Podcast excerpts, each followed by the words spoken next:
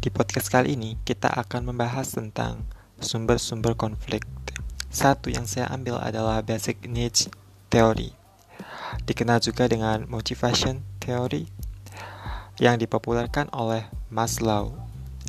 Teori ini sering digunakan dalam menjelaskan perilaku seseorang.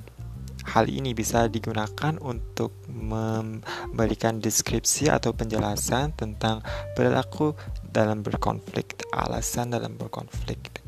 Nah, teori ini selalu direpresentasikan dengan sebuah segitiga, yang masing segitiga dibagi ke dalam lima stratifikasi.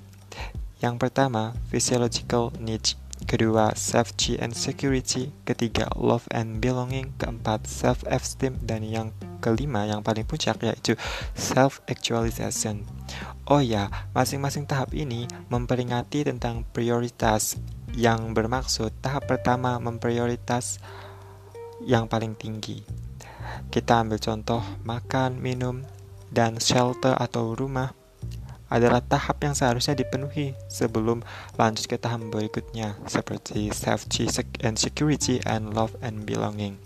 Kita ambil contoh kasus mutilasi di Kalibata City yang menimpa saudara Rinaldi Harley Wismanu, seorang pembisnis yang telah dibunuh dan dimutilasi oleh sepasang kekasih berinisial GIF dan LAS Nah, sebagai status mereka sebagai seorang suami istri, tentunya mereka sudah berada di tahap love and belonging seharusnya.